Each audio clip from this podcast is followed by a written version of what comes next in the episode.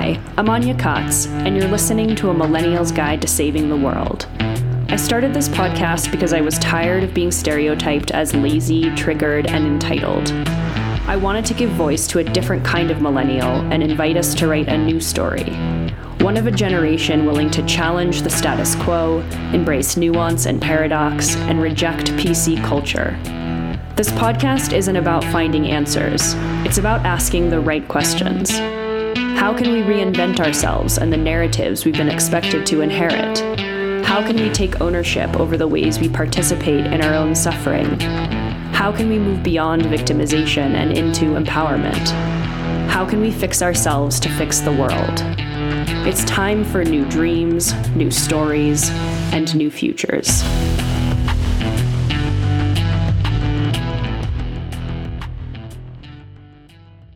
Hello, everybody. Welcome back to another episode of the podcast. Where am I? I am. I'm again. I'm sitting in the van again. Um, this time in a parking lot, so it's a bit quieter than last time. Uh, in Spokane, came here yesterday straight from Kalispell, Montana. It has been a pretty intense few weeks, I gotta say it's weird to say that every time I say that, I think like it's been an intense year. Uh, two years. Oh, it's been an intense six years, which is true and valid. um, but yeah, the last uh, few weeks in particular have been a lot. And uh, Chris and I rented a hotel room for a few days to take some baths, to get some work done, and to relax. Um, Last week was our Sex at Dawn retreat, which was co facilitated by myself and Cameron and Melaine Shane at their beautiful, beautiful house in Whitefish, Montana. And it's so interesting, like thinking about when we first sort of had this idea, when it sort of cropped up I guess a year ago when we visited them for the first time, and then we really formalized things uh, this past winter. And it was one of those things in life where we just thought, like, I have no idea what to expect with this. Chris nor I had ever run a retreat before. Like, we'd speaken at events, but spoken at events, but it's definitely different to really like hold space for a group of people for an extended period of time.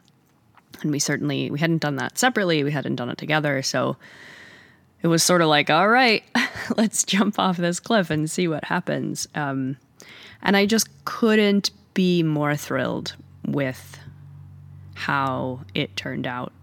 And if you've been listening to me talk for a while on this podcast or you know me personally, you know how I have been pretty much like nonstop thinking about community and setting up a community space in order to welcome all of you in. And so far, a lot of that's been remote through the podcast, through different things that I've offered through the podcast via Zoom, especially because of COVID. Um, but ultimately, what I've always wanted is to set up an actual tangible, tangible physical space, create a little mini world, and invite those who would like to come to come.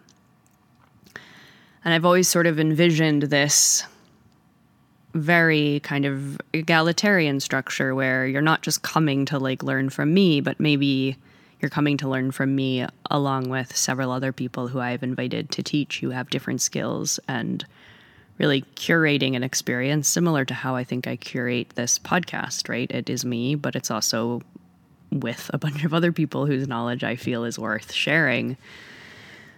And I think that was partially what was so nice about this retreat because it was myself and Chris and Cameron and Melaine, and each of us have a different perspective and different experience. And although a lot of our interests and expertise, you know, connect in very interesting and organic ways, they're also, you know, what we have to offer is different. And to be able to see and to experience what it's like to partner with people who I who I love and who I respect and who I admire and teach along with, with them was just phenomenal.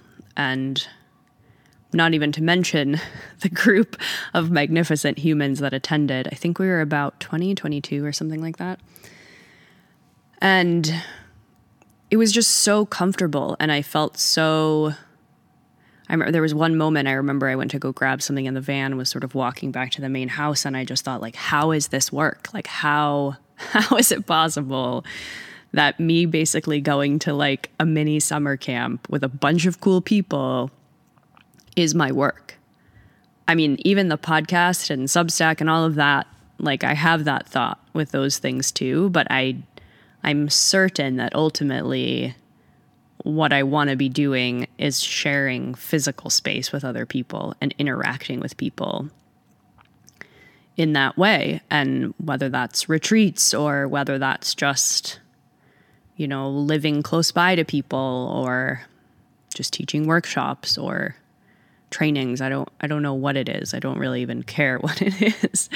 Um, but being able to hang out with people who are like minded and who share core, core values is just fucking priceless. It's so cool. And I'm just sort of in awe at how wonderful this experience was and how motivated I am to do more of these. I would say the most challenging part about the last few weeks is that I think I mentioned the last in the last intro. Chris got COVID basically the day we were planning to pack up the van and leave. And he was pretty sick for about a week, but then he started to get better and he got better and he got better and he got better. And so there was about a week of like very clear incremental healing. But for whatever reason, the day we got to Montana, which was a couple days before our retreat was set to begin, he started feeling really shitty again. Some of the same symptoms came back, some new symptoms appeared, and he was just really struggling. Uh, I can't believe he got it himself together enough to like participate in the retreat. But afterwards, I think his body and the universe were like, I think he said he had the sit down and shut up virus because I really think that's what he needed just to sit down and shut up for a while. Um, and he really like pulled himself together to to be present and to participate in the tr- the retreat and nobody was pressuring him to do that and I know everyone was everyone was so kind and so loving and uh, but I was a little worried. We were sleeping outside in our van and it got down to like 40 in Montana and the van's a bit insulated. We've got some warm blankets, but like not the place to be, not the thing to be doing when you're sick. So uh, props to Kevin. We had a also we had a meetup the day after the retreat, which was like the last thing Chris needed. Um, but it was still really fun. A lot of people from the retreat came. Some other people who were local came to Kevin's place in Kalispell, and then we just basically, or Chris basically just like slept for three days in Kevin's little guest apartment, and that was super helpful. And went to the doctor, got some tests, nothing crazy alarming, but we're going to go get him some more tests here in the next few days or so. And uh, yeah, so I I feel like I'm in this place where as someone who I think is a little bit prone to burnout and overwhelm because I'm the kind of person that wants to do all the things and do them all fully and do them right away. Um, just being present to the energy and the messages that I feel like I'm getting, which are to to slow down and to resist the temptation to do all the things. And uh, yeah, I think you know Chris and Chris and I at this point are in some kind of pattern where we're like I feel like I've I've shared this enough times to enough people where I realize this isn't just like a one-time thing, it's a pattern and the pattern is that we keep saying we're going to slow down and take some time and then we don't. And then we travel and then we go here and then we go there and then we do this and then it's like oh a year has passed and we still haven't done that settling down thing.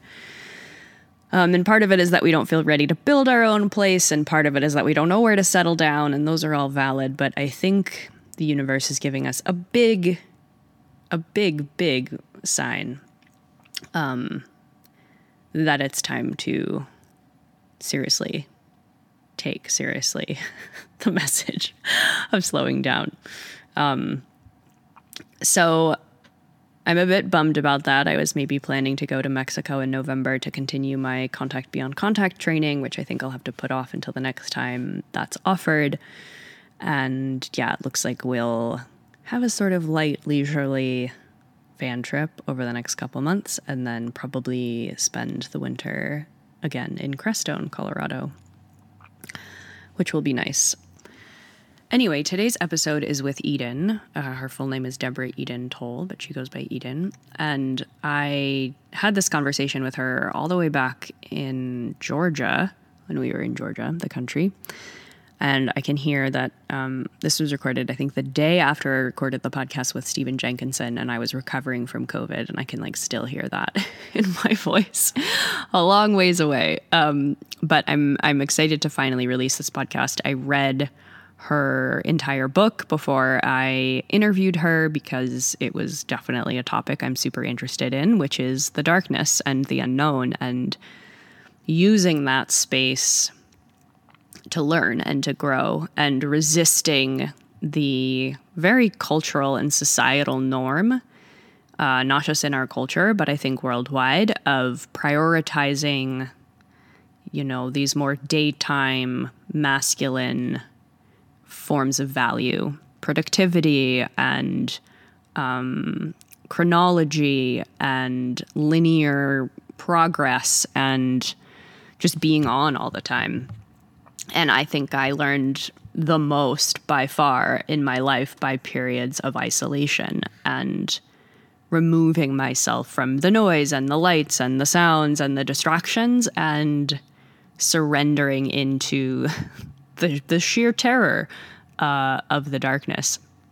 I mean, in many ways, I don't really think I had a choice. I think I probably did have a choice.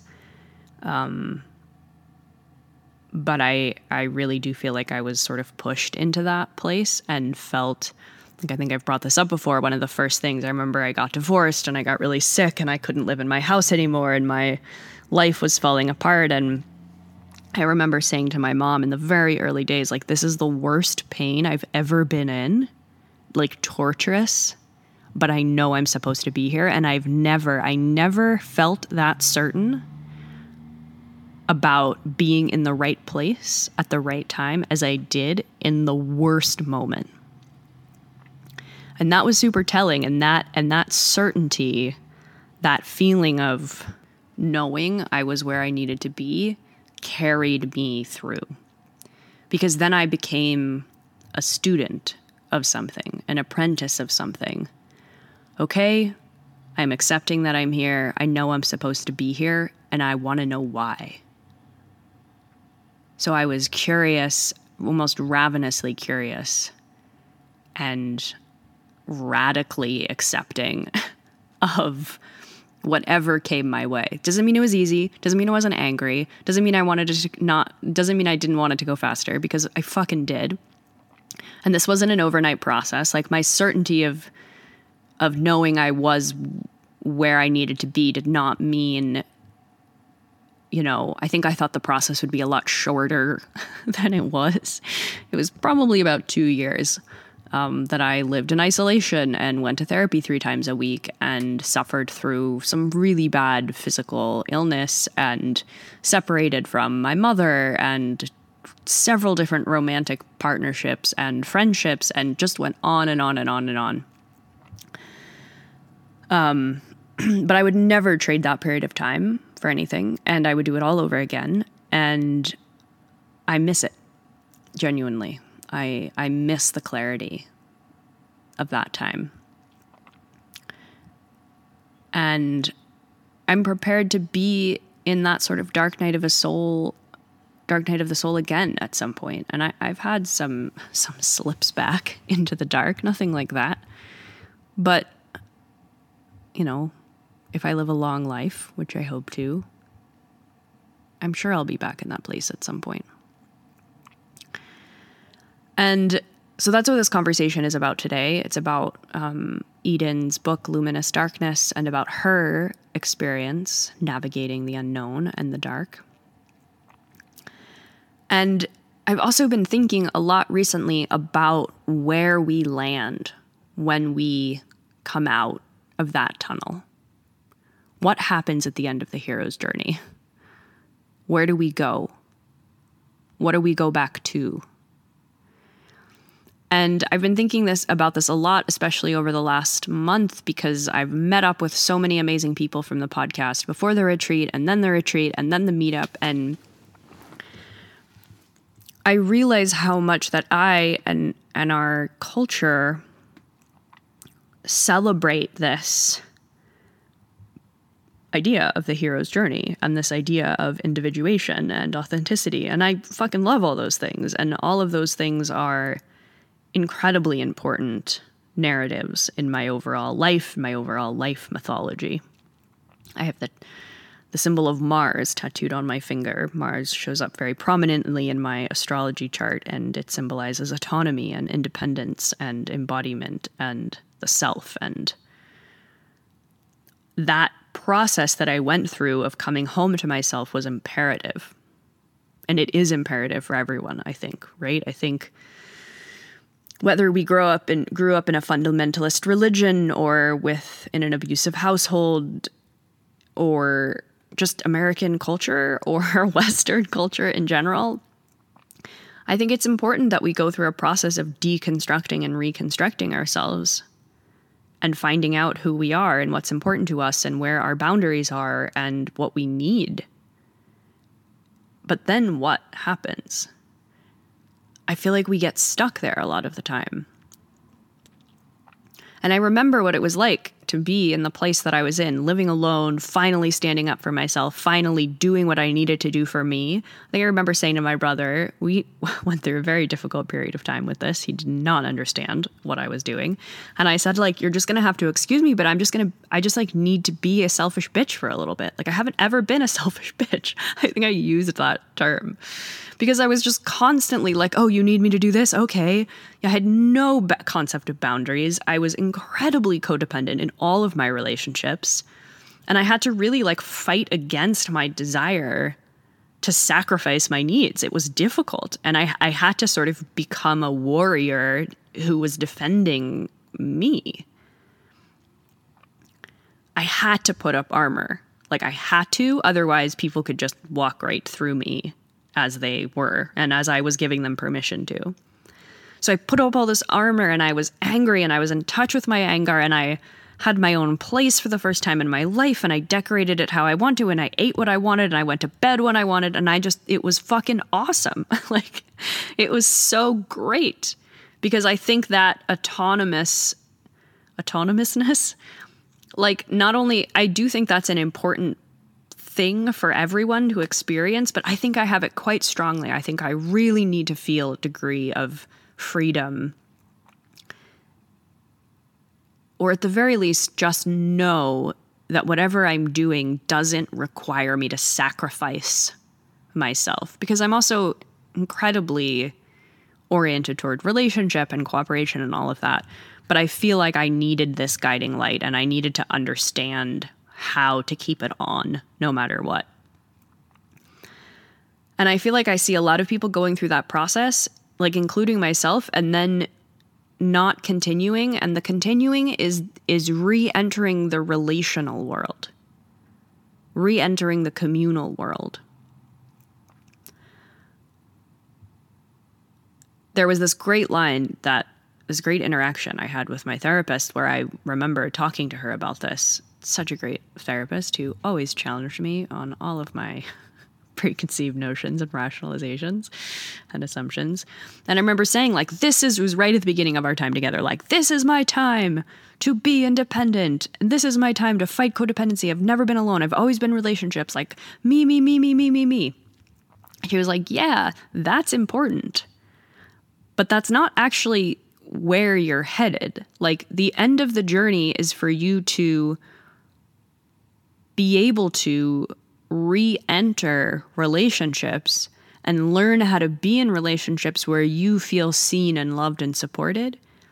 And she went on to say, and that's what we're here to do in our time together, that I'm going to model that for you. And then I sobbed for like 45 minutes. Um, but that was, I'm so glad she said that when she did. And I'm so glad I had that in the back of my mind from the beginning of like, okay, yes, I need to work on myself. Yes, I need to spend time alone. Yes, I need to figure out who I am. Yes, I need to practice setting boundaries, but only because that's going to be my initiation back into togetherness and interacting with others and interacting with the world and the planet and nature and anything that is other than me. And I feel so identified with and I feel so much admiration for Joseph Campbell's hero's journey and like Jung's work with authenticity and individuation and the self.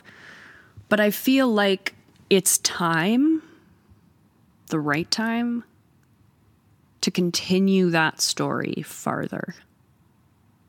And what is the point of doing all of that work to know ourselves if we can't re enter the world of relationship as ourselves? Like, we are relational beings. That's not debatable. we are not meant to live alone. Uh, we come from tribes where we lived very close knit with others. Yes, we live in way too big of a world. The scale is way too large, culture is way too large. But we are a communal species and a relational species species. And if we're using these lessons around codependency and autonomy and authenticity and individuality, you know, or sovereignty, I hate that word, but sovereignty or rugged individualism to escape the responsibility that we have to be in relationship, then we're just lying to ourselves. We're just using in our intelligence and our ways and our rationalizations to avoid the vulnerability of being together. And it's okay to avoid that for a little while, get your footing, figure out who you are. But then we can't go farther without being with each other. We can't go farther without people triggering us, without allowing people to see us, without seeing ourselves as a reflection. Like that's what people are. They're mirroring us, whether those are friends or family members or romantic partners, teachers. This is how we keep going. And I'm sure if you're listening to this podcast, you are obsessed with self improvement and growth and evolution as much as I am. And that's how it continues. It continues with other people. So as I mentioned last time, if you heard the podcast that I recorded with Whitney, uh, Whitney and I are um, co facilitating a six month container, a course called Retrograde with, with Intention. We did this course last winter, uh, which took place over the course of the Venus retrograde. Mars is about to go retrograde in the sign of Gemini. It's a much long, longer retrograde, and it's also um, um, a more rare retrograde. And Mars, as I mentioned, is represents autonomy and individuality and the self and individuation and the body and action and will and really the archetype of the warrior, the hero, the hero's journey, all of that is in Mars. And Gemini is ruled by Mercury, Hermes. Hermes is the psychopomp. Psychopomp is this figure that weaves between worlds, between realms, the living, the underworld. Gemini is about information, it's about curiosity, it's about navigating different opinions, different ideologies, different ways of seeing things. How are we expressing ourselves? How do we understand how other people are expressing themselves? It's about linguistics and that sort of sharing of information, but also energetic. You know, we don't just express ourselves with words, we express ourselves in the way that we embody ourselves, the energy that we put off. And I really think that, I mean, I've, I've especially over the last year, been thinking a lot about the sign of, of Gemini and the the archetype of the psychopomp specifically. Um, Mercury also rules Virgo, but specifically related to Gemini.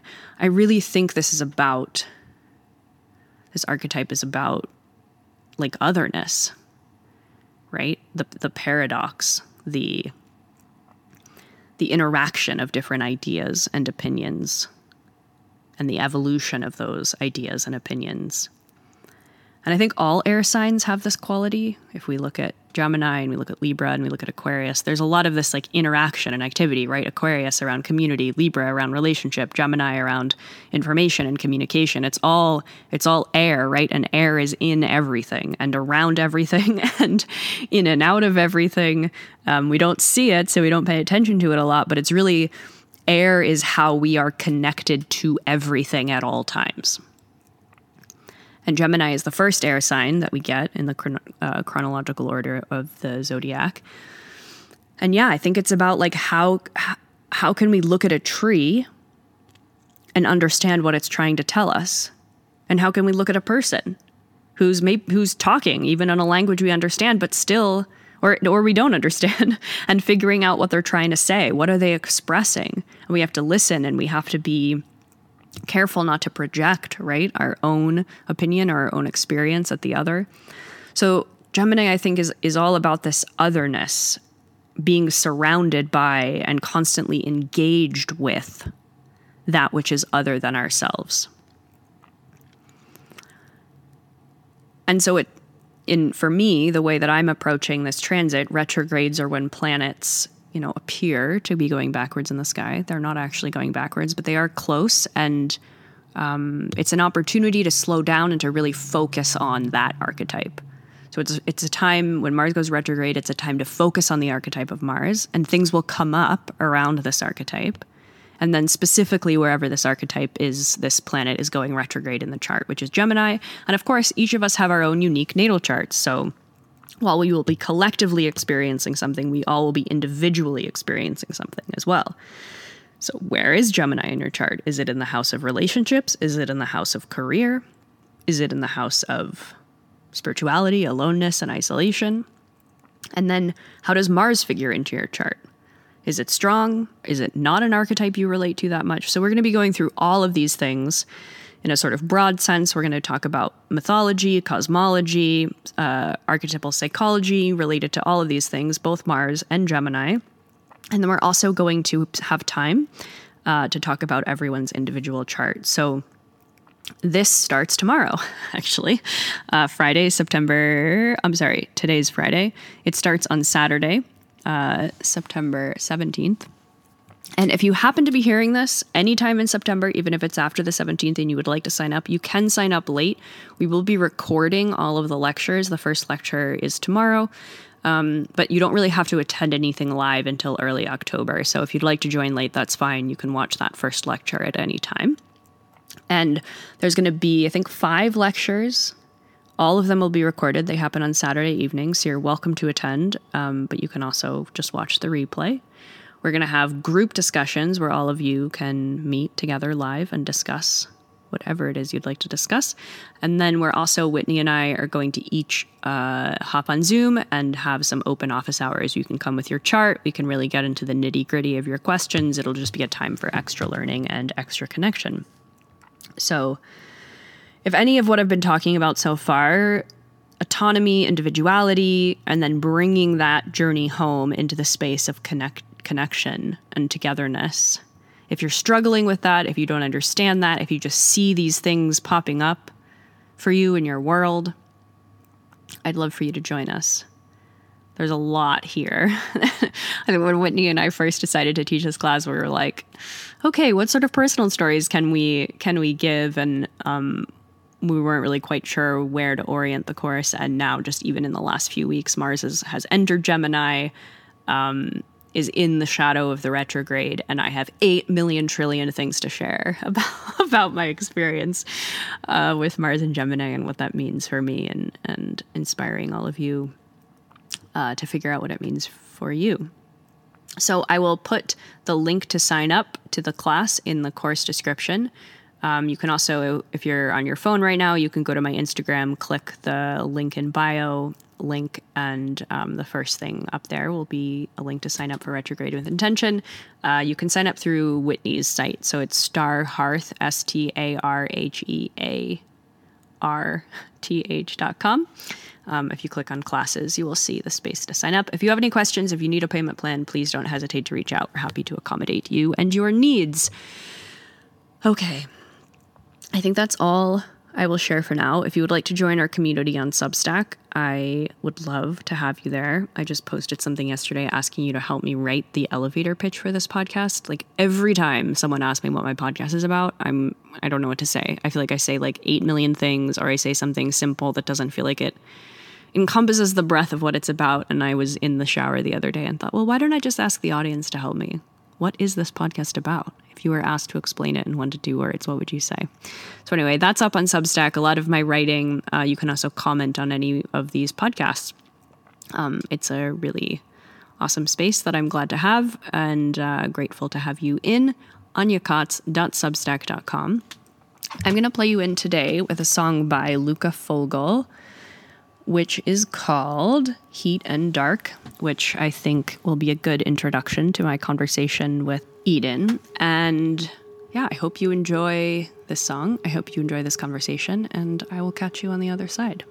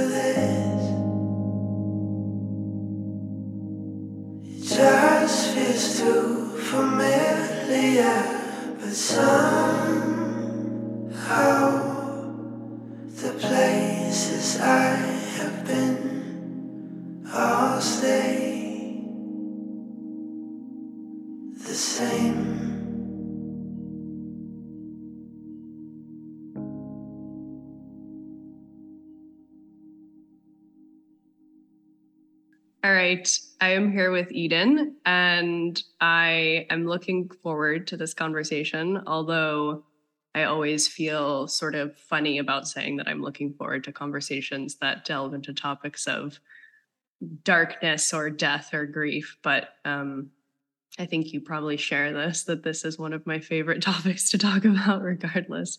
Um, so I'm always grateful to share space with someone to to go back and forth about it. So thank you.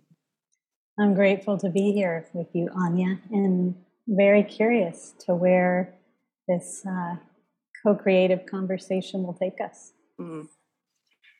Yeah, I was struck by reading your book because I think our process was very parallel. Um, I've never studied Buddhism, but as far as sort of the process of awakening to myself or the process of endarkenment, which I'd like you to talk about, uh, felt very similar. I struggled with um, physical illness quite a bit throughout my life. So that was definitely initiatory for me in many ways. And um, and yeah, also very much found grief uh, to be my greatest teacher, which I definitely think can be put under the umbrella of darkness. Um, so I, I, kept thinking while I was reading the book, like, oh, I wish I'd had this book to read six years ago when, when I was going through this process, because I felt like there weren't nearly enough resources to help people through dark nights of the soul or just really um, difficult times. So I'm glad your book exists now. Um, I why don't we first talk a little bit about this phrase endarkment because I think it's lovely and important and maybe talk about how it differs from what we might think of when we think of enlightenment. Sure. Yeah. And I'm with you. I wish this book had been written years ago, that I had received it when I was um, a little younger on my path and needing some guidance. And so I really hope it's good medicine for people now because we're facing such unknown and uncertainty collectively. Um, the phrase endarkenment kept coming to me over a period of years, and I'd never really heard it used before. And most people begin their Buddhist path, many other spiritual paths, in pursuit of enlightenment. And in the book, I'm really encouraging us to include the notion of endarkenment alongside enlightenment, not either or, one or the other, but just acknowledging that every spiritual pathway rests in the context of its time, in addition to offering timeless teachings. And my experience of the modern world has been there's so much residue from the collective human held bias towards light against dark. We see this in so many forms from the overlighting of our planet. I love dark places, dark spaces, um, the blackness of the night sky at the new moon, um, the medicine of darkness in nature. And instead, we have 99% of the US and Europe, 60% of the globe overly artificially lit at night mm-hmm. now. We see this bias against dark in how humans relate to ourselves, to one another. In so many spiritual pathways, it's infused, whether it's consciously or unconsciously, this kind of attempt to get to the light, to push away what is dark, uncomfortable, and also a really unconscious labeling of everything that makes us uncomfortable as dark. Like the way when I started writing this book, I would hear darkness referred to didn't in any way, shape, or form reflect my actual experience of darkness. And so in this book, I'm asking us to look at those biases and let them go, and then also recognize what many different spiritual traditions have already pointed to, um, which is the luminous darkness, the divine darkness, something more that the consciousness of darkness carries that we really need alongside the light. So I would say endarkenment points to number one, bringing into committing in our pathways, whether spiritual or secular, right? um, much more of a recognition of the the great teacher of darkness, and I would even say the benevolent teacher of darkness. Being willing to lose our fear and habit of rejecting what we consider dark and turn towards with curiosity and respect instead. Another aspect of endarkenment is a willingness to really go down into our bodies and down into the deeper, darker undercurrents of our experience, even within Buddhism. Um, in so many traditions, there's still residue of a body spirit divide. Um, and I don't find it useful in any way, shape, or form in today's world. So much healing comes from going deeply down into our bodies. Even if we might be, uh, like I grew up in LA, a culture that seemed or appeared kind of obsessed with the body. Uh, this wasn't an obsession with embodiment. Those are two different things. this was more an obsession about the body as something we could judge, like, or dislike, um, get overly fixated on, celebrate, but not from an embodied place. So, does that make sense? Of course. Yeah. Yeah. Definitely. And just a few other elements of endarkenment is really for me when we rest in the dark, physically or metaphorically, we kind of let go of the visual perception and surface perception, also hierarchical perception, and something much greater, but totally natural to all of us, opens up. And it's um, a way of acknowledging our interbeing, uh, not just with the human realm, but the more than human realm. And I think in today's world, with what we're facing, we really need to rest in that place more. Yeah. Definitely. Yeah. And what, I mean, there's so many different factors that have contributed to this sort of fear of the dark, being afraid of the dark. Um, but you root a lot of your book in sort of the history of how this came about. And I'd love for you to speak about that a little bit. I know that when I was going through this process, I felt, as I'm sure so many other people do, this fear of like, if I go there, I'll get lost there. You know, if I go to the underworld, I won't ever come out. Um, and how do we address that fear in the context of sort of this recognition of like why the fear exists in the first place and how we've been sort of programmed to believe that great question yeah and just to acknowledge that fear because i think so many people share it on some level of like if i go there i'll never come out or even when i teach like beginners on a meditation retreat for instance maybe that's a silent retreat there can be this desire to be there and practice and open. And then this fear of the quiet, the stillness, the empty space, because that emptiness is dark. It's darkness in the way of open possibility. It's not scripted or, or filled. You with me? Mm-hmm. So I think um, one of the things I pointed to in the book is you know, with so much of the call for healing in today's world, there's a recognition that's much more sh- beginning to be shared recognition of. I can't really say that, so let me take that statement back. I don't know to what degree it's beginning to be shared. More people are beginning to open their eyes to it, mm-hmm. to just the legacy of disconnect from the natural world, serious disconnect from ourselves and the earth, the impact of such a long legacy of patriarchy, of rational mind, the Cartesian era, capitalism, colonialism, all of those things have in their own way uh, pointed to let's get to the light in terms of the light as rational mind Let's push away the mystery. Let's colonize the mystery. Let's push away and reject practices that honor the body and earth connection. I point to the burning times, a period of about 900 years when mostly women and so many other people, millions of people, were killed in the name of their practices, which were body based, earth based, and more about darkness or the mystery than the rational mind. I mean, I could go on. There's been yeah. so much impact of all of this. And I feel tenderness in my heart because I sense that many of us still feel the residue in deep levels of that rejection. Darkness is one half of nature and one half of our nature.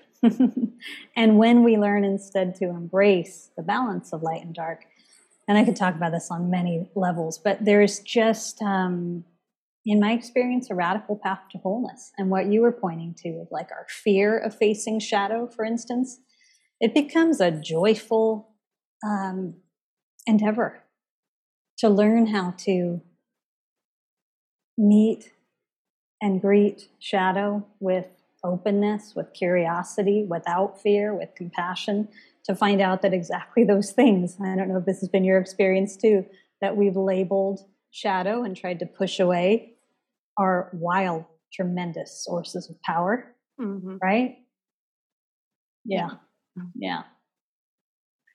Yeah. And I'd, I'd love to expand upon the idea of how the feminine relates to this as well because it's something I talk about all the time. And in fact have sort of adopted through various teachers this concept of because I recognize that these terms of masculine and feminine are sort of like heated points of debate right now um, that we can sort of think of it as or at least I refer to it often as like night and day psychology um, feminine being the night and masculine being the day and I, I wonder too if this hesitance we have toward moving toward the dark and the shadow and the unknown is this obsession of control uh, with control that we have. Um, and like how do we break that apart especially uh, in regard to like trying to seep deeper into these other um, really important tools like surrender uh, which may be regarded more on the feminine night psychology side of things. Yes, there's so much here in what you're pointing to. And yes, we want to be really mindful of language and aware of how loaded uh, feminine and masculine is. But when we're not talking about it in terms of conditioned cultural gender archetypes and we're talking about it in a more elemental way, like yin and yang, lunar, solar. Um, mm. Just think of it as simply as um, passive or resting in nature versus the active, the bright light. And there's many ways we could we could talk about it. In my life, yes, and in my work, there's a great connection between the feminine and darkness. Often I use the phrase dark feminine. And again, I want to emphasize that I'm pointing to something more elemental than gender based, and that mm-hmm. each and every one of us uh, contain the natural interplay of yin and yang in our own ways. But we can acknowledge that collectively, the yin has been massively pushed away, massively rejected, undervalued. Um, one of the I think, ways we can see patriarchy in action, recognize it, is this need to control, as you're pointing to, this need to control the wild, this need to label rather than be with life as it is, this need to categorize, this need to, again, control that which is free. and even simply the way that any patriarchal system creates a set of rules and kind of uh, here's the right way to do things and here's the wrong way. And you can either follow the program and then succeed, get the rewards, or, you know, be rejected. So these threads are deeply woven in our global history, right? Mm-hmm. And it's very interesting because right now we're at a time when many of our external systems that for a long time may have seemed in control are disintegrating a bit, showing their wobbliness. Um, and this can either trigger people into uh, fear or even terror, need to try to take back control again, or invite us to learn, which isn't even a learning, it's actually a remembering because deep within we all know how to do this, to be with the unknown, the mystery, the wild, the unfolding, the emergent, um, with an open heart. Yeah. Yeah, for sure. Yeah. And how do you navigate? I feel like this is going to be a difficult question for me to put together, but take your time. I feel like I always ask like eight part questions and expect the guest to understand what I'm saying. Um, but you know, this sort of dialogue between the inner and the outer, right? Like I've often found that my inner journey, I sort of was going through what I was going through right after Trump got elected. And so there felt like there was this very parallel mirroring process going on between my inner world and the outer world as far as things falling apart and people coming to terms with things that had long been buried. Um, and I think this happens with a lot of, in a lot of different ways in people's inner processes. Um, but I feel like you talk about that we're in the age of Kali Yuga, this age of distraction. And I think what you were talking about in the book is is this sort of like way that we are distracted by phones and you know things that take us out of our body and take us out of our process. But is there a way in which you know we can engage with the greater world in a way that's informative and helpful versus like can all the problems of the world and the planet also be part of that distraction because it's so overwhelming that like how do we sort of navigate the inner and the outer mm-hmm, mm-hmm. that makes sense so let me see if i'm with you this there was a lot in there And first yeah. i hear a question about just how we can um, in useful ways and skillful ways and life affirming ways uh, engage with this more integrated. And then I also hear you pointing to a question I'm not entirely sure about how the distracted nature of the dominant paradigm, the distracted nature of just the modern world, which I'd be happy to, to talk yeah. about, um, can include or get even more muddled with how intense our world issues are right now. Yeah. Do you want to clarify? um, all of that. Yeah, it was both of those. That was it was those two parts for sure. You got Great. it. Great. Okay. Thank you. Yeah, I think first I would say, you know, when I started meditating, and uh, my grandma first taught me med- to meditate when I was a kid on a camping trip by a by a creek, and then I kind of picked it up as like a formal, regular practice just after high school. Did my first silent retreat and everything about it resonated with me. But one of the things is it became really clear to me just more and more and more seeing the patterns in everything, the patterns in everything, and seeing myself and the way my ego operates, for instance, and then the collective ego and our collective conditioning. So I come from a family of activists, and my whole meditation practice, the whole time I've been practicing, it's it's been a bridge between the personal and the collective.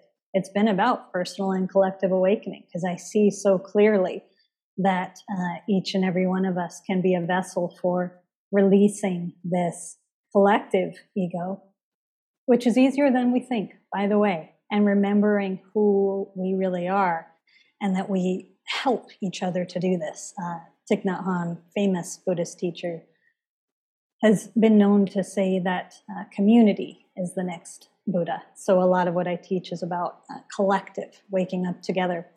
That said, um, and and everything, everything in our lives becomes an opportunity to see how can I, on behalf of the collective, how can I, feeling the support of the collective, knowing myself as part of, not separate from, collective consciousness, to be frank. Um, remember the conscious choice I have right now. Because we have a choice in every moment, and that's something a lot of humans haven't been taught that we do have spiritual agency. Does that make mm-hmm. sense so far? Mm-hmm. Yeah. And that's incredibly freeing. It's incredibly fun. It's incredibly empowering. And also, it actually has to be on behalf of the collective, in my experience, because when we're trying to do it, like some people might take on a mindfulness practice just to lessen stress or improve their lives a bit.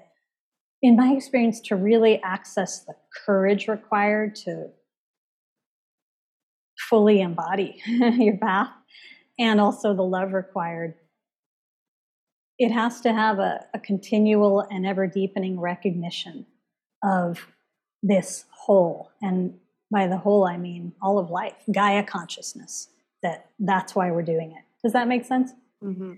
And then for your other piece, I think it's really important to acknowledge uh, how much distraction there is in today's world.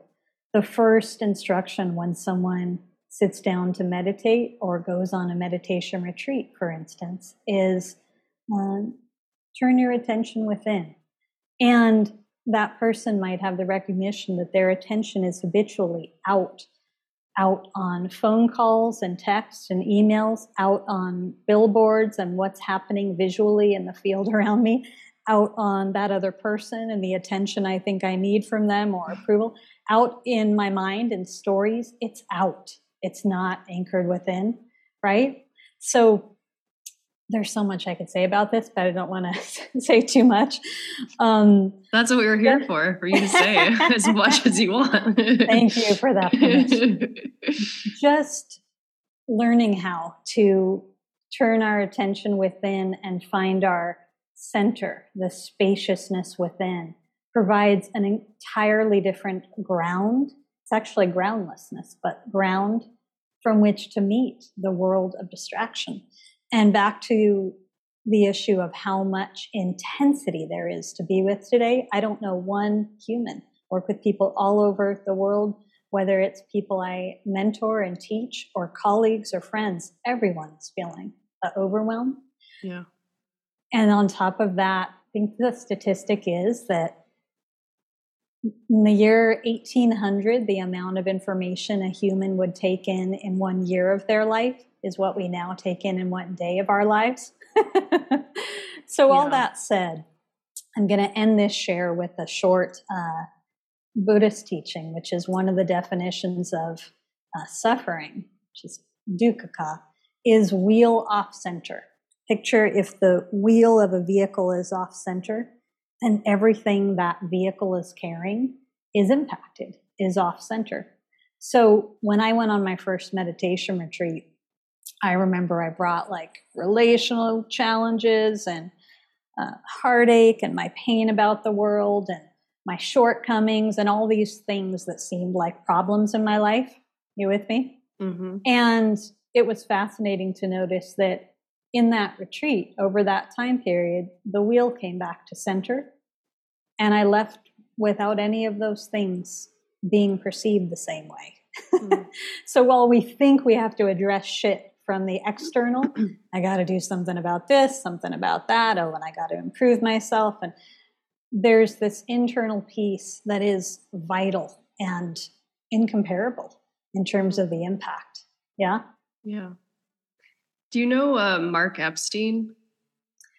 Not well or personally, but I yeah. certainly know of Mark Epstein. Yeah, I had him on my podcast a couple years ago, and I thought the way that he he's a Buddhist and a psychologist, and he was sort of unpacking the concept of suffering and dukkha, and and and that his interpretation and going into like the life of the Buddha from a psychological perspective, and you know that this this I, phrase we hear, which I'm sure you have thoughts about as well, this life is suffering thing is not entirely accurate, and and his take yeah. was more about that you know life is about engaging in that which is traumatic and facing that which is traumatic which i thought was such a beautiful way to live yes and just bringing that back to the light and dark it's actually when we're willing to turn towards and engage that which is traumatic or engage that which we've labeled dark that we remember the unwavering light within we remember that's the phrase I'm using of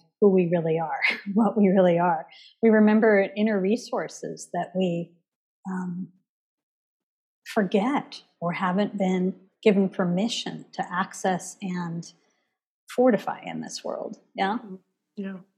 Mm-hmm. Mm-hmm. Yeah, I I wonder if you come across this at all. I talk about it a lot on this podcast and think about it a lot in my own life. Um, because I think sometimes I fear, especially among those in my generation, this podcast was very much created because I was sort of sick and tired of being stereotyped um, mm-hmm. as a millennial, but also a little bit dismayed at how I felt a lot of people in my generation were acting and and sometimes feeding into those stereotypes. Um, and so I really wanted to have conversations that I thought were far more sort of like nuanced and uncomfortable and unconventional than I was finding. Um, but there's this, I think, so much of what your book is speaking to, and what I feel we need is to move toward discomfort and toward the dark and toward the trauma in as best a way that we can and sort of see triggers as invitations as opposed to something to run away from um, but of course in order to do that we need to have somewhat of a stable safe ground to stand on right? Like we can't just go and explore our, all of our childhood trauma or any other kind of trauma and planetary trauma without support. So how do you navigate that or teach about that? Um i imagine you work with at least some people who are younger as well like you know what is the importance of moving toward that which is uncomfortable? Um or when someone says something we don't agree with or don't mm-hmm. like or yeah, yeah yeah yeah well here's what's so beautiful when our spiritual path is infused with the notion that we're trying to push away the dark and get to the light that's continually uh, adding to our suffering, adding to our striving, adding to a sense that something's wrong and there's somewhere we need to get to that we uh, can't. When mm-hmm. we recognize the invitation of learning to turn towards rather than away from what we've labeled dark, first, some basic instruction. We're learning to do so with curiosity and openness curiosity, openness, and receptivity might be part of the definition of a meditative state. So, that state, learning to rest in presence rather than learning, rather than resting in the or being caught in the domain of the conditioned mind, is a radically different experience to have. When we have some basic tools for resting in presence, and from presence, which is really shared presence, there's a underlying sense, even if someone doesn't have words from it, of not feeling so alone, of feeling more grounded and settled, of feeling more peace. From that place, we recognize that we can turn towards and invite into that peace what we're labeling dark. We can turn towards and meet with fierce compassion what we're labeling dark. But we do have to have basic tools for resting, and that word rest is important here in spacious awareness and presence. Yeah. Mm-hmm. And so we would never um, force it. It's all all healing is an organic process. It unfolds for each person through their inner compass and natural timing.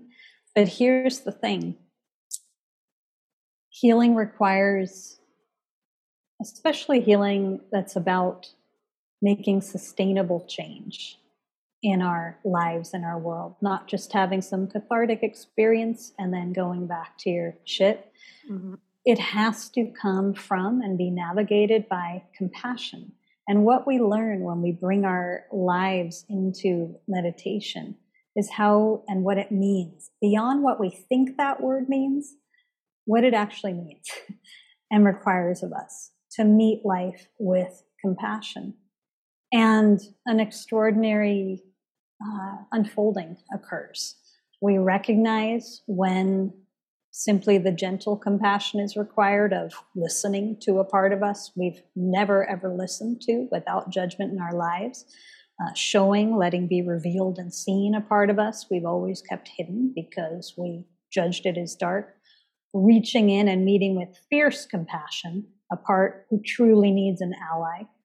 As we do this for ourselves, we at the same time learn to do it for others. Yeah. Mm-hmm. So something we could call shadow work becomes much less scary. and I, of course, would use the word fun for it. It's an incredibly life affirming time.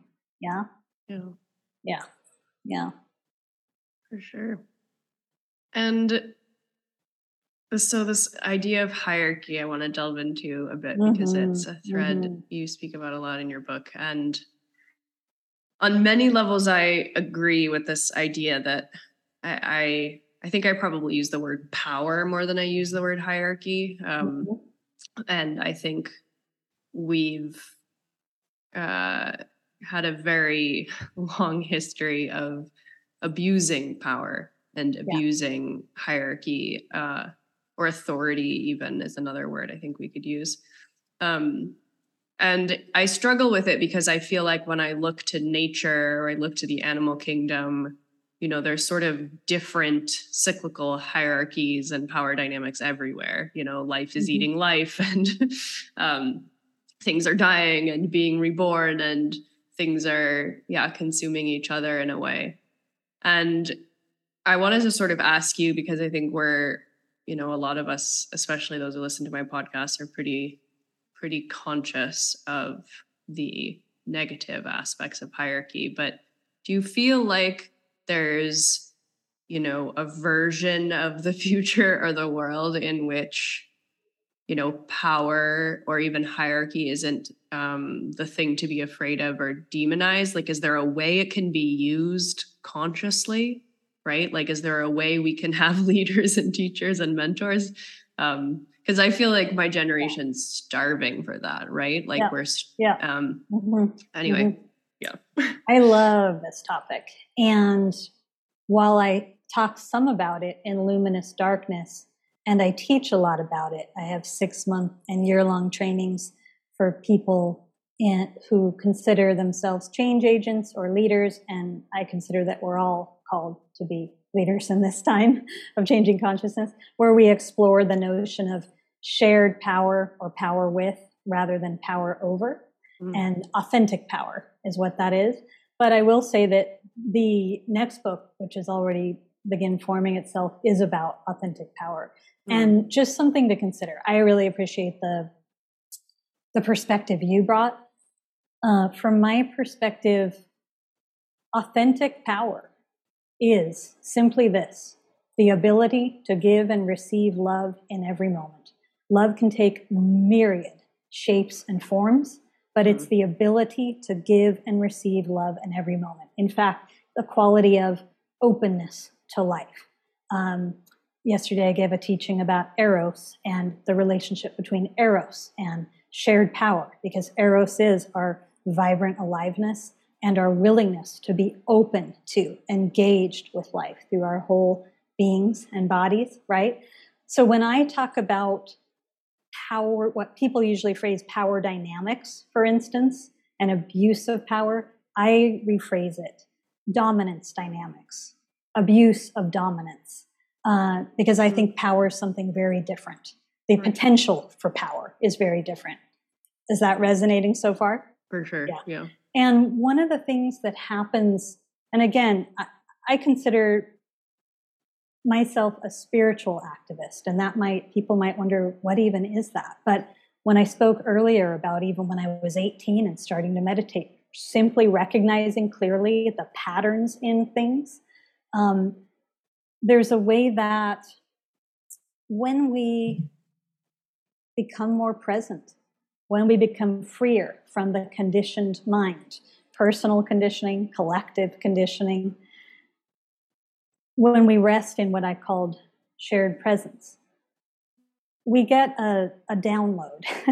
we have an experience of what shared power actually is. The, the I or separate self that we all have that's constantly standing outside of life, subject object, assessing and judging everything. And if you watch it closely, it's in hierarchical perception all the time. That part of the mind it's labeling everything as good, bad, positive, negative, better, worse, light, dark.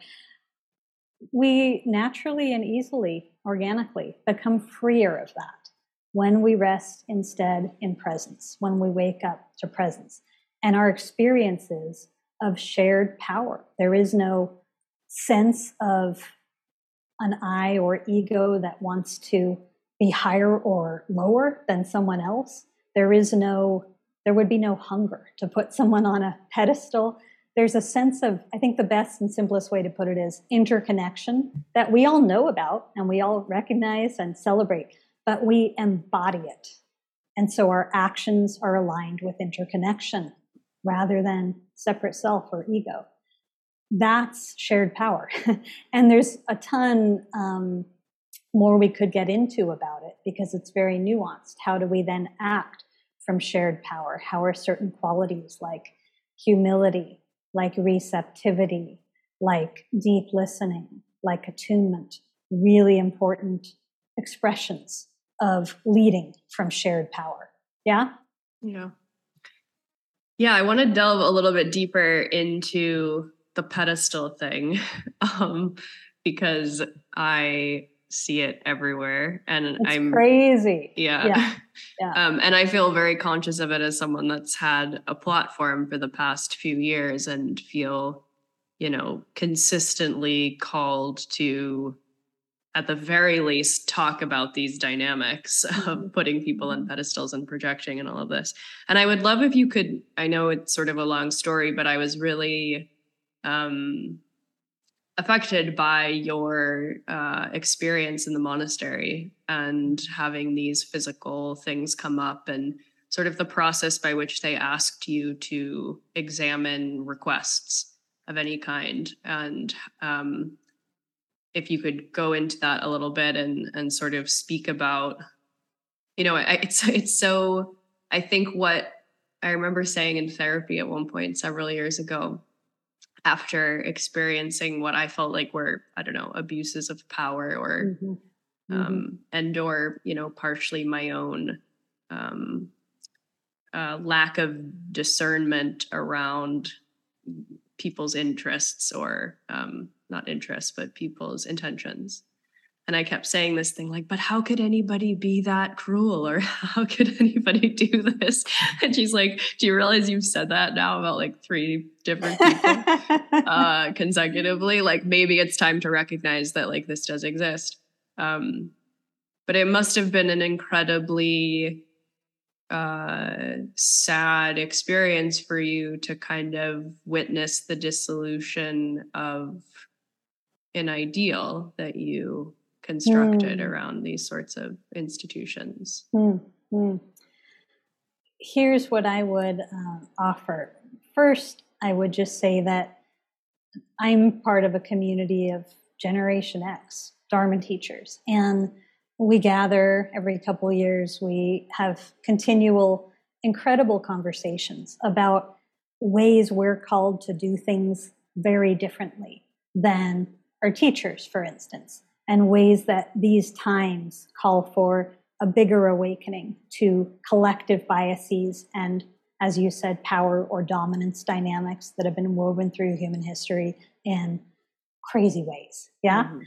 Yeah. And so it's a beautiful thing. Um, the ways that, for instance, th- through witnessing both what works, a good, what a good teacher embodies, and and what doesn't work, um, I feel really grateful to be at a place where I'm in this exploration of shared power with so many people, uh, giving our hearts and souls to it. It's it's amazing.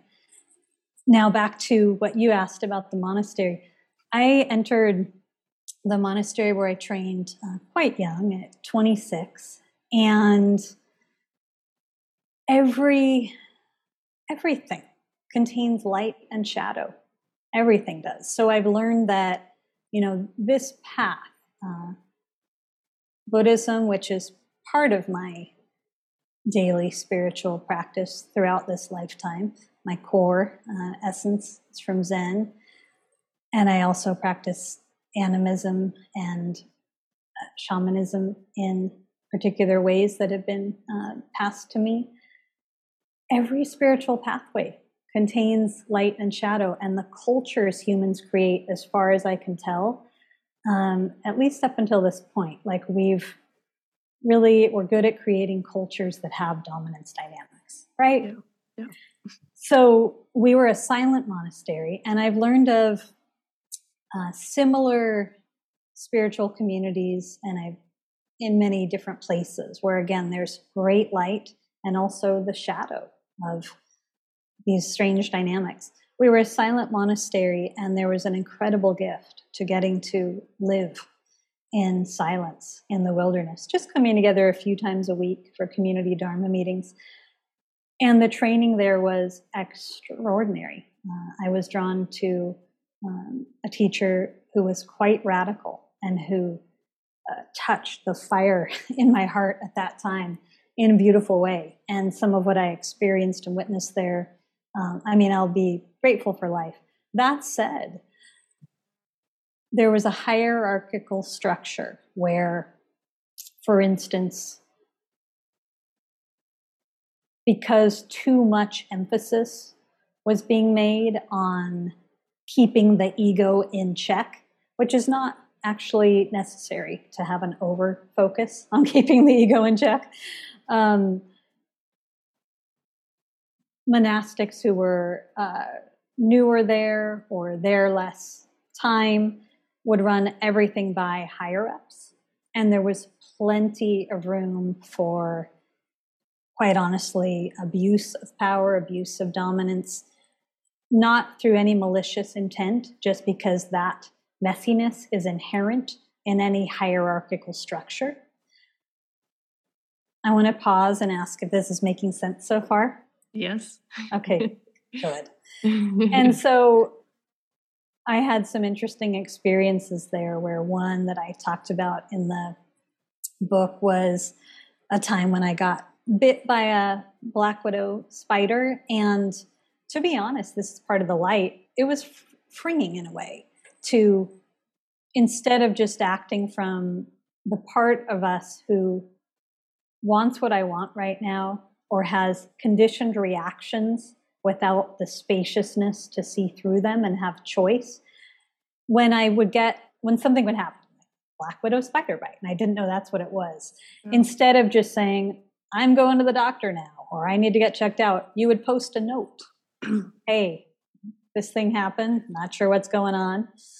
And then one of the higher ups came and checked it out. And in this case, many cases, they made wise choices. But in this case, they said, uh, oh, I think it's totally fine. Hang out with it and in fact sit with it can sometimes be a wise instruction and sometimes uh, not wise instruction in practice, a spiritual bypass of sorts. Yeah. So I sat with it, sat with it for a few days until it got so bad that I was feverish hallucinating and had to be rushed to the doctor. And the doctor said, Black widow spider bite, you had about one more day, you could have died from this. This has gone into your entire system. And I spent weeks and weeks on antibiotics recovering. But that's an example and a vulnerable one to share um, about ways that when we set up structures in the name of spirituality, in the name of awakening, and this happens in centers all over the world, right? Where we're not in touch with our own agency, but we're giving too much authority to the external authority, it can get slippery.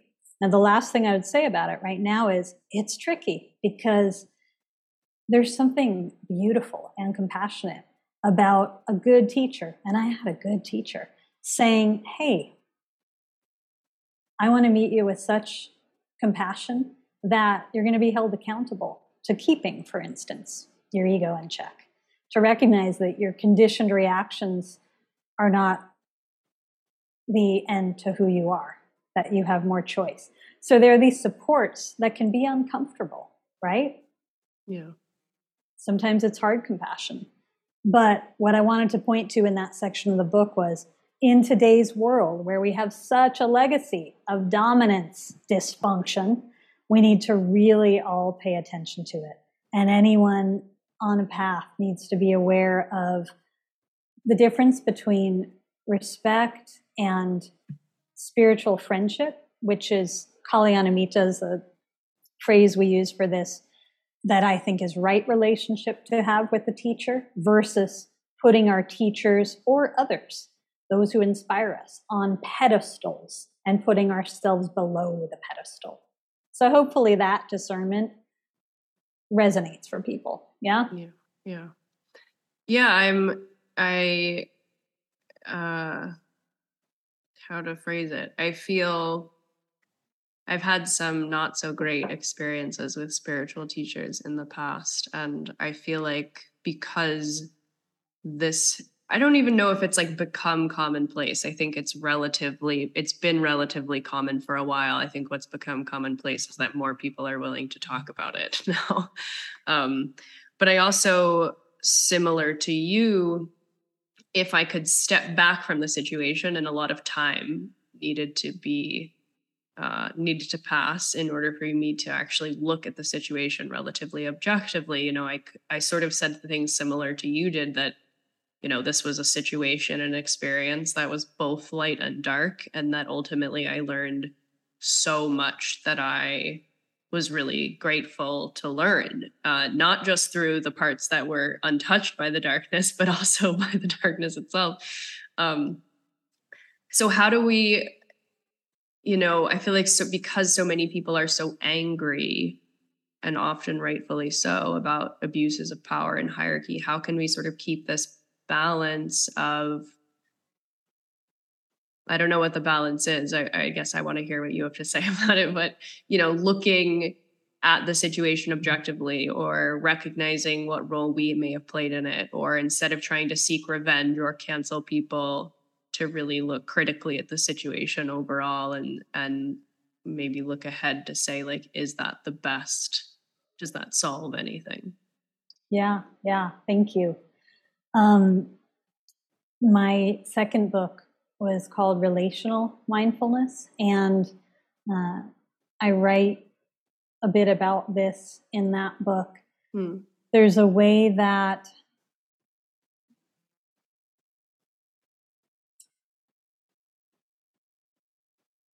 I'm pausing and just looking within to see how I want to frame this.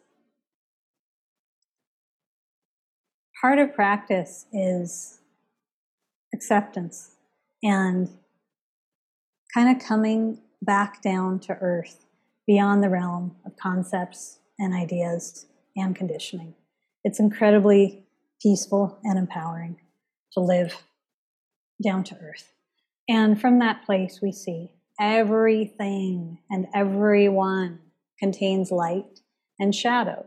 We see, oh, I learned some lessons through what works and some lessons through what doesn't work. We see, oh, failure is not actually failure. I can receive phenomenal lessons which can inform my life in those situations I label failure. So, in other words, we learn to soften the judging mind.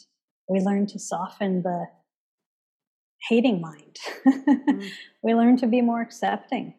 And so we learn to embrace the beautiful, dynamic, and messy aspects of being human and of human culture and of human relationships, all human relationships. We learn to let go of this notion of like right versus wrong, um, this notion of moral judgment in a way, and instead become more open to working with it all in a healing way. It's all here, right?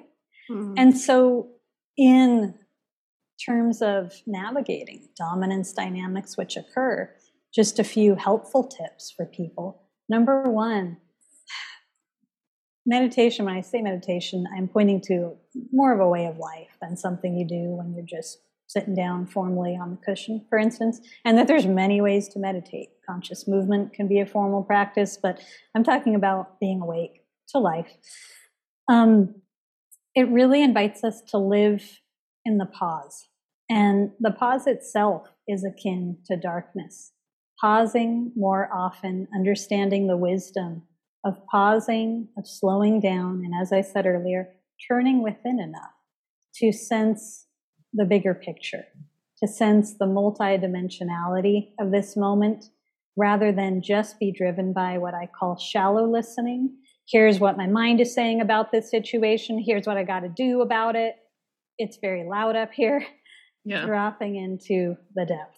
And from that pause, there's number one, so much more room to see nuances. We can see and really feel the intense harm caused by dominance dynamics, by power abuse in a way that informs our hearts and our beings rather than just informs our ideas of right and wrong. We don't need more of that as humans. We don't. It invites us into much, much more compassion. We get to see, wow, I could look at my own uh, inner dominating one and see some shit that, that I pull when I get into that place, right? Everyone has uh, some aspect of ego which can act in dominating ways, if not. And so we feel more uh, sense of we navigating this together rather than I versus you. We, we drop into what I write about in the book is we consciousness. And just to be clear, we consciousness doesn't negate individuality. It doesn't negate, there's a phrase in Buddhism, not one, not two. We are collective, we are not separate, and we also have individual expressions.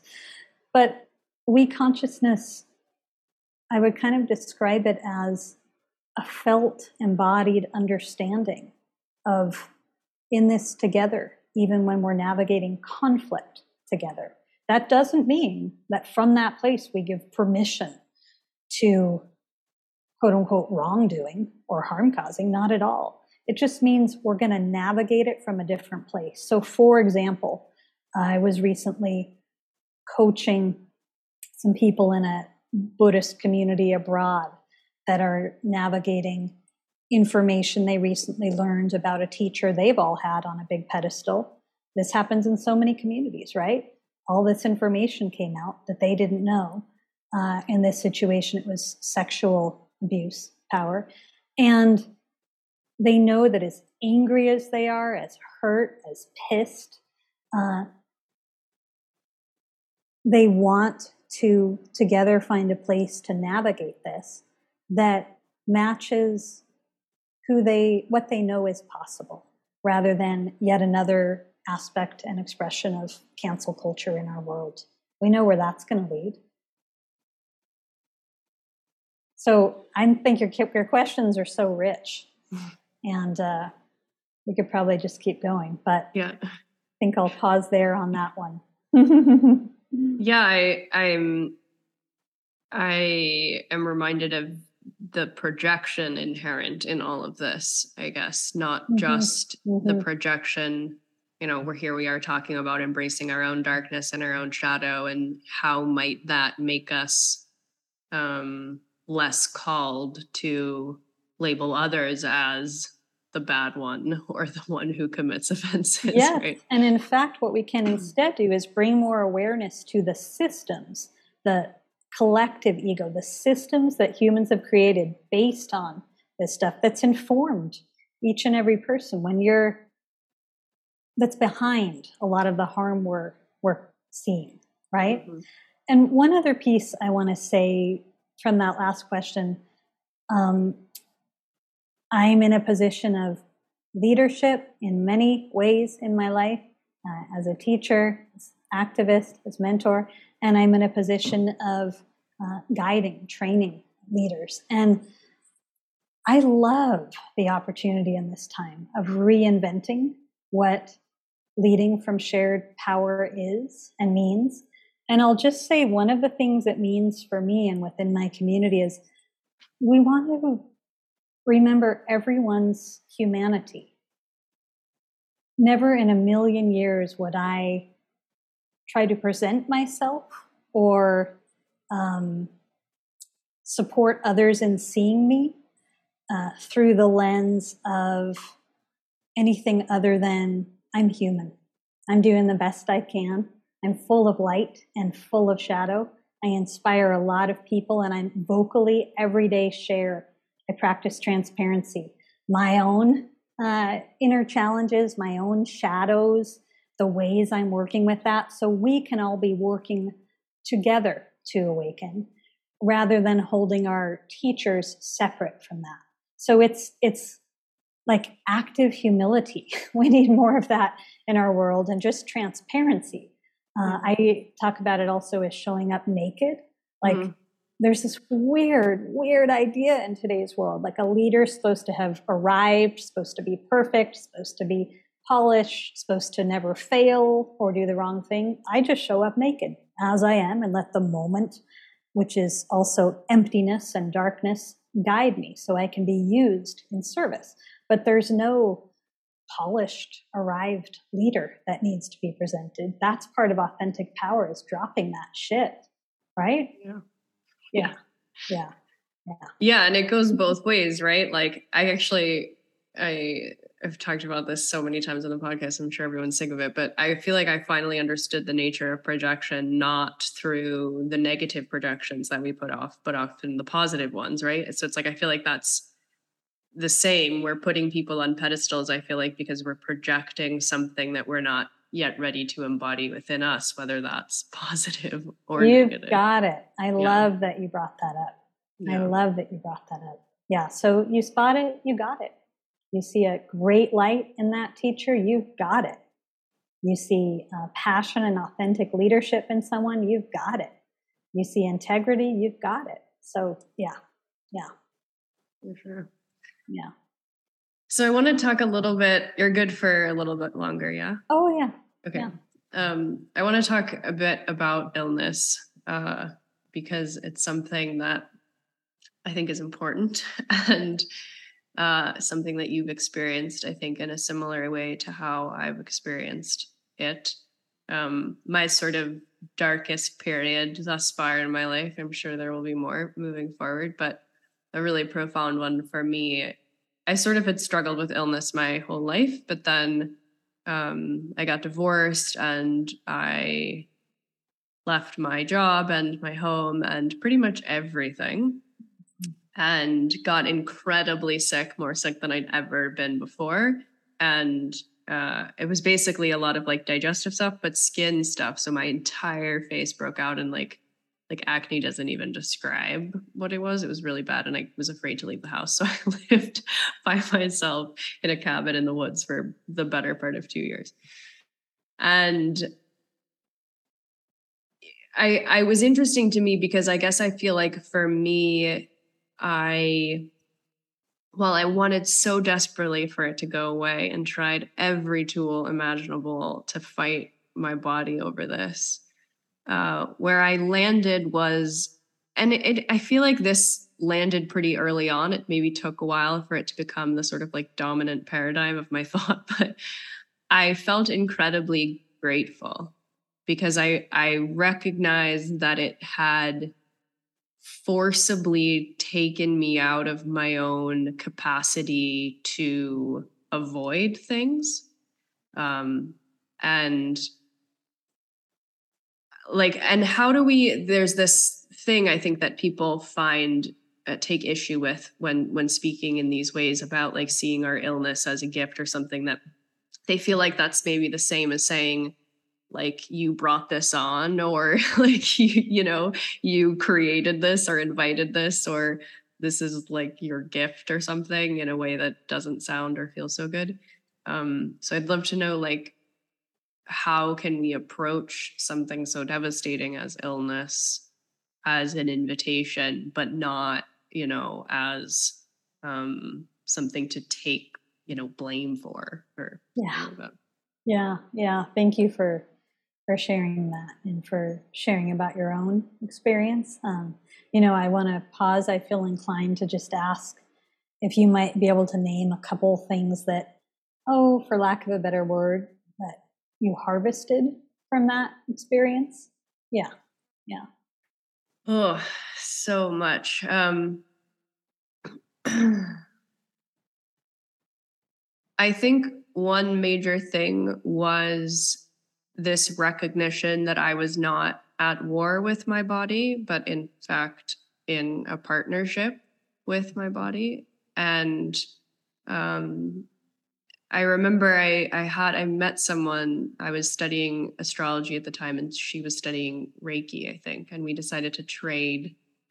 I gave her a reading and she gave me a, a Reiki session. And I remember she was asking me about and I was struggling still very much with this sickness and she and how much you know I still wanted it to go away and and I remember sort of coming to this realization in the session that like this will go away when it's meant to go away. Um, and in the interim period, like I feel like it, there was this process of of um, anger and trying to control and being at war and being resistant to acceptance to actually gratitude. Mm-hmm. Um, and and then thinking, well, maybe my body isn't doing this to me. Maybe my body's doing this for me. And when I stop needing the physical signs that something's wrong, once I learn to feel that more intuitively, um, this will dissipate, uh, which I think is what happens. So that's like one of many things, I guess, that were harvested. But beautifully and wisely spoken. Um, and I would say all of that um, resonates with my own experience. So I had Lyme from a tick bite, and I got the tick bite at the monastery. I didn't know. I didn't know I had Lyme. So for for years, it was a mysterious illness, and certain doctors love to give it labels or think they knew what it was, but wasn't until quite later on in the healing process that I knew what it actually was. But it, it didn't matter because I had already recognized it as actually one of the greatest teachers of my life. And I want to pause and say, when I was young and I was a student of uh, environmental studies, I was working for an organization that uh, protected indigenous peoples and traditions in the face of globalization. And there was such a recognition and awareness and appreciation of the way so many of these peoples, um, and specifically I'll name the Ladakhi peoples in northern India, who I got to learn so much about, lived with this humility and partnership with nature, lived in a state of not it's raining today and I wanted sunshine, fuck, or I'm not getting what I want, something's got to change, or, but this ability to recognize the rightness of being, to recognize um, that what came could be met with peace and more of a grace than battle. And in the culture I grew up in, I came to see a pattern uh, so much battling against, battling against our bodies, uh, battling against the natural world. Or you and I talked about control earlier in this podcast, trying to mm. control, trying to control externals, right? So that if the externals are right, if they're kept right, and that includes the external of like, if I create the right identity, I, I know who I am, and this is the identity I share with the world, and if it's the right one, then things will be okay, or I will somehow feel okay. And that's just not where it's at at all. Learning to live in partnership with the ebbs and flows and movement of life, uh, learning to rest in what I would call energetic stillness uh, with the dynamism of life there's so much joy in that. there's so much freedom in that. So that said, for me, uh, you know, I woke up around the age of 30 feeling like I was in the body of a 90 year old woman out of the blue one morning, had no idea what was happening. Uh, managed to slowly take my walk through the woods from my hermitage to where the, the monks gathered each morning. Um, had no idea what was going on and began this journey that I bet many listeners can recognize either if they've had chronic illness at times or have witnessed a loved one, but kind of that up and down, like flare ups of unfathomable symptoms and then back to kind of an okayness for a bit or flaring up again. Very, very mysterious. And because I already had um, quite a bit of meditative training under my belt. I could recognize, but really let go of some of the intense fear stories that arose. Everything from what did I do to deserve this? What does this mean about my future and the rest of my life? What if? All the what if stories. And mm-hmm. just take it on as a, a teacher of love. I knew love was what I'm here for. So, how from not the conditioning of the world or the rational mind or even what the doctors were suggesting as ways to navigate it, but how could I let myself attune even more deeply than I ever had to the subtle body and the inner compass, the wisdom of my body. And that, when I say that, really am including the integrated body mind. And I'm talking about body physical and body mystical, body as a portal to consciousness. Uh, could I listen deeply enough to operate in partnership with nature throughout whatever happened. And if we approach anything in life that way, we're not so focused on the outcome. That process itself is life affirming, right? And so for me, um, Lyme was, as I said, a great teacher. My willingness to go beyond certain aspects of my conditioning that I hadn't yet uh, gotten bored with or been courageous enough to let go. I finally was, and I can give a couple examples of that. Well, I'll give one example of that. You know, I have a phenomenal family, and we all receive conditioning from our families as well as school systems, religion, society, media, all of it. So, one of the conditioned messages that's in my family, um, a family of very engaged in the world people, artists, activists, creators, people who get uh, recognized for what they do. It's some kind of message of you are loved based on what you do. You are loved based on what you do. I hear you laughing a bit. Can you acknowledge that message too? Yes. and I had never been aware that that message was still seated in me so I remember I had to leave the monastery at some point to get some medical attention, and first was told, "You're going to take this uh, medicine for what they thought was fibromyalgia, which wasn't, and it's going to make you feel a lot shittier at first until it improves things." And so for like six weeks, I had to lie down on my back doing nothing, and in came up this kind of fear of, "What if I'm not able to do again in life?" What if I'm just going to be unlovable because I'm not able to achieve? I had a whole identity around that. Right? And there was this phenomenal freedom because I knew how to rest in the pause. I knew how to question the conditioned voices in my head. And I was able to surrender to a place around that deeper than I ever had before. And up came this fiercely compassionate voice that said, Your presence is your contribution. Mm. And I recognized that as true. And it changed something in my life forever. You with me? Mm-hmm. Just the notion of it, it, it, didn't matter if I didn't get better. it didn't matter if I was lying down flat on my back for the rest of my life. My presence, my essence is my fucking contribution. That's incredibly freeing.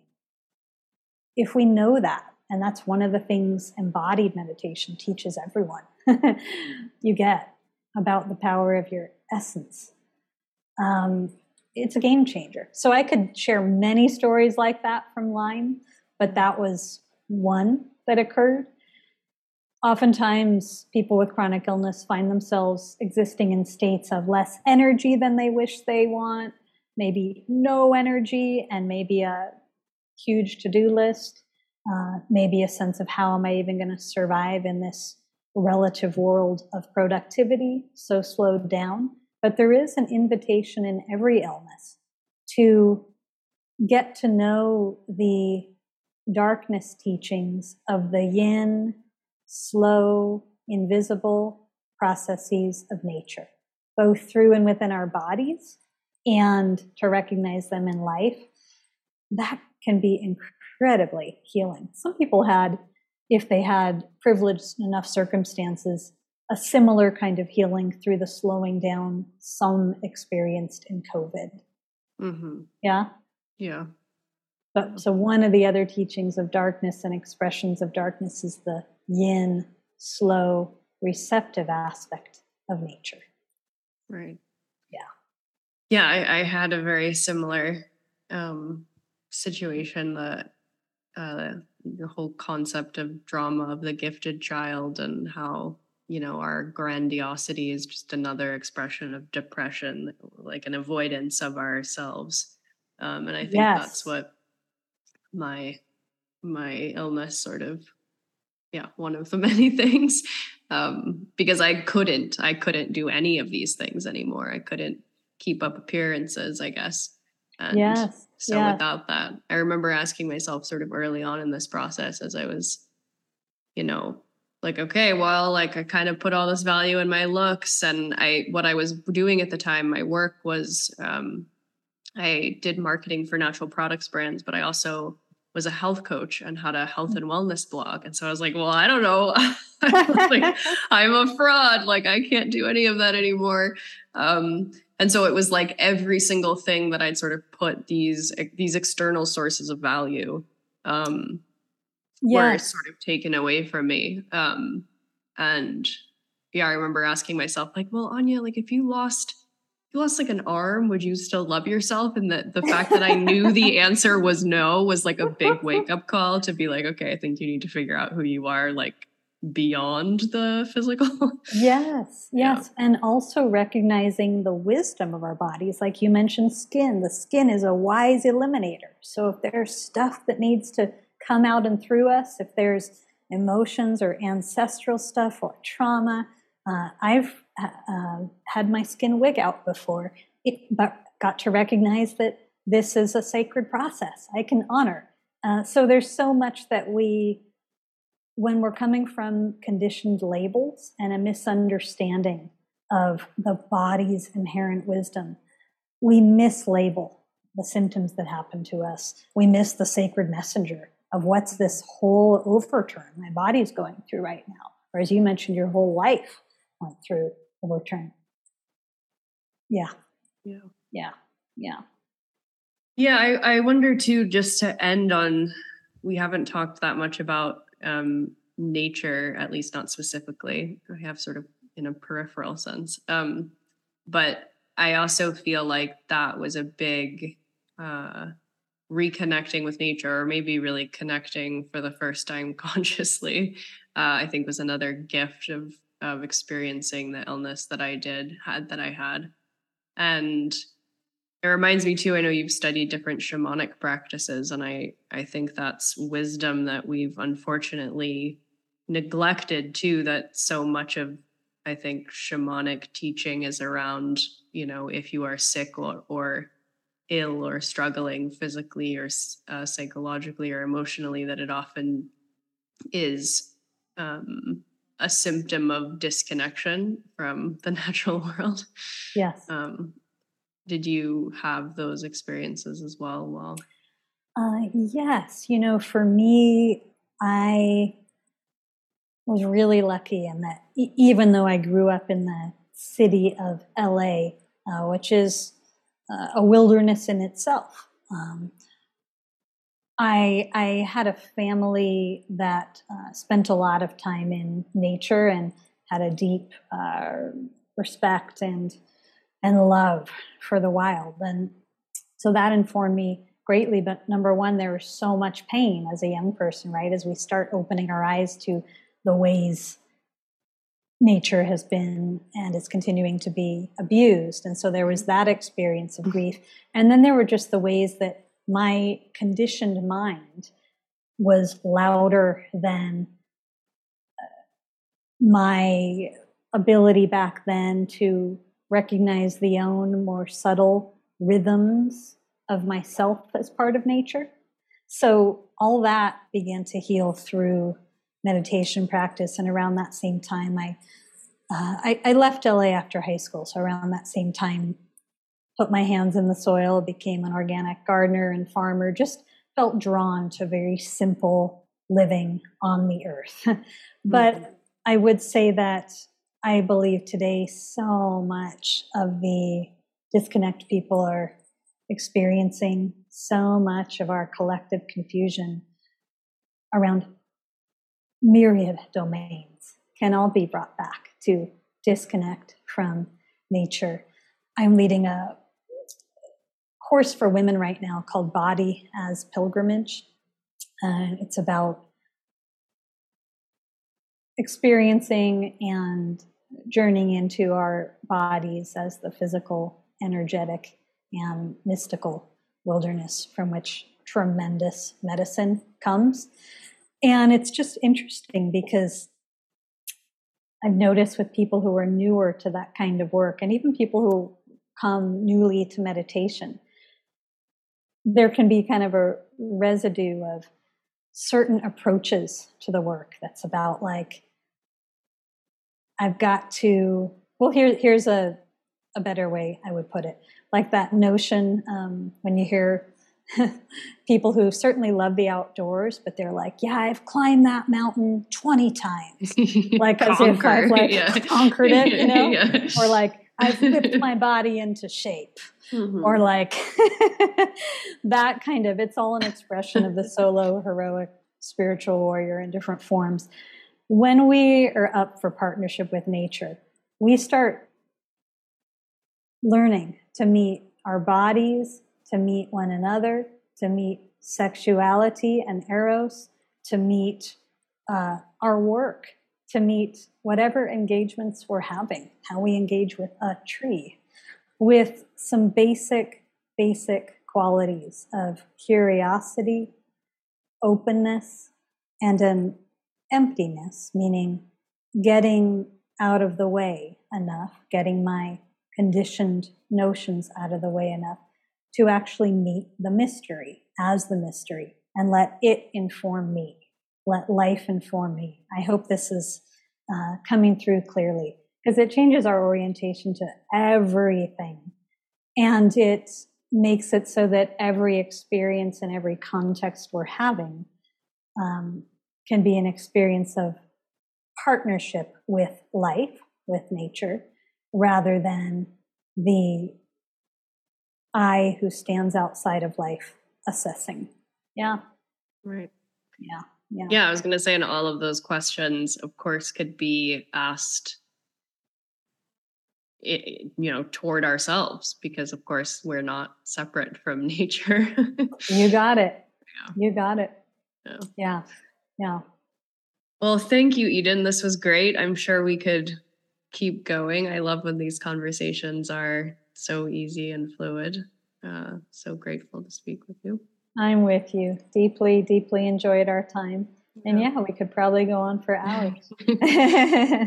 so I always ask guests at the end a couple of questions. One, if you could let everyone know where to find you um, and learn more about you and your work and your books. And then also, I ask if the guest could recommend a book or two, which I know is a difficult question to, to pick, um, but a book or two that was really sort of life changing for you um, regarding this topic or or any other.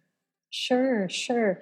Uh, you can find me at my website, deborahedentull.com, or I'm on social media, Mindful Living Revolution. You can find me there.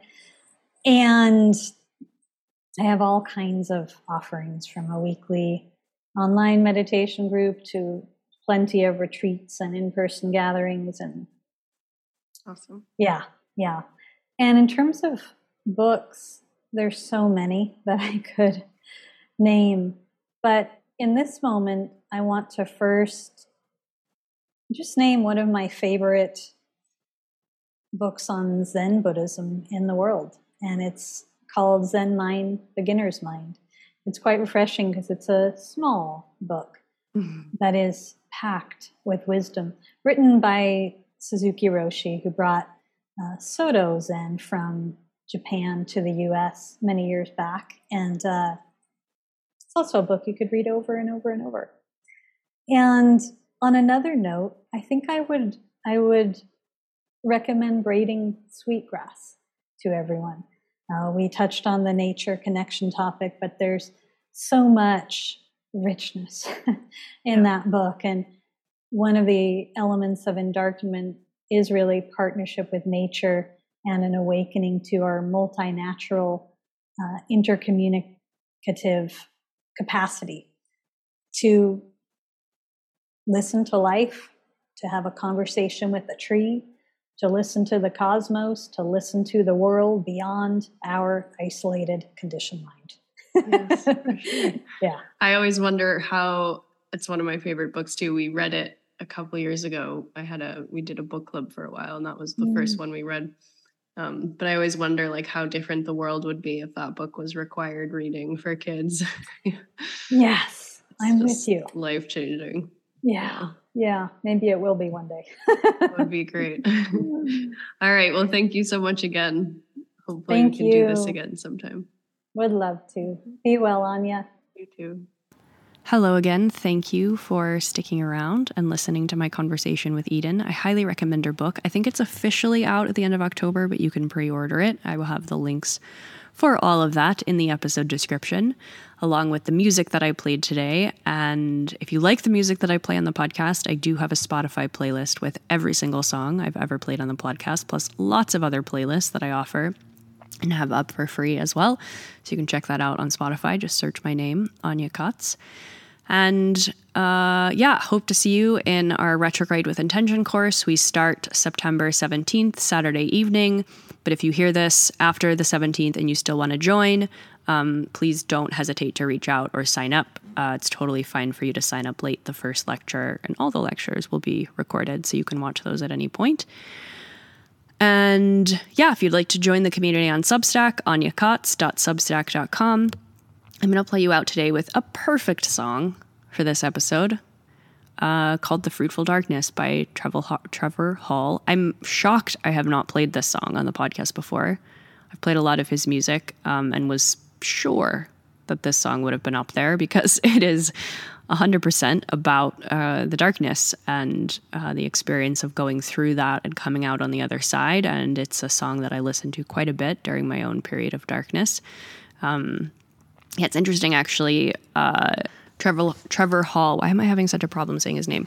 Um, he wrote a couple of albums, really uh, talking about his experience going through a Saturn return.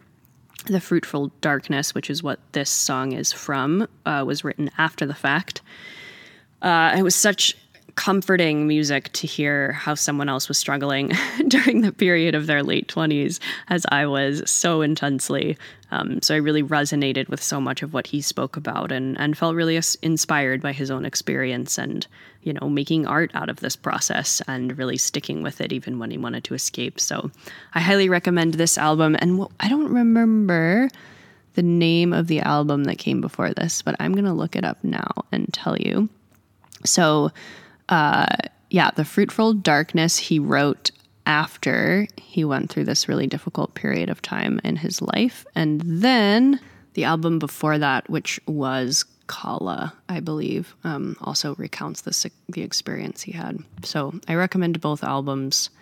Um, some really beautiful songs. You Can't Rush Your Healing is on Kala. Just awesome and very relatable. So enjoy this song. Uh, thank you for supporting me.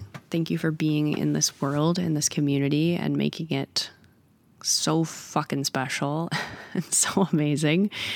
And I don't exactly know what the future will, will look like, but I know that there will be a lot more opportunity for all of us to hang out together and to learn together and dance together and cry together and li- exist together, live together.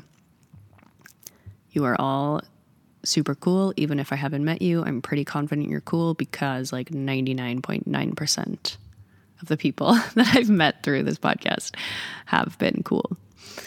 Um, so, sending you all so much love and support and reach out at any time. I love hearing who's out there. If you have thoughts or concerns or you just want to say hi via email or on Substack or on Instagram, say hi. Let's connect. All right. Talk to you next time.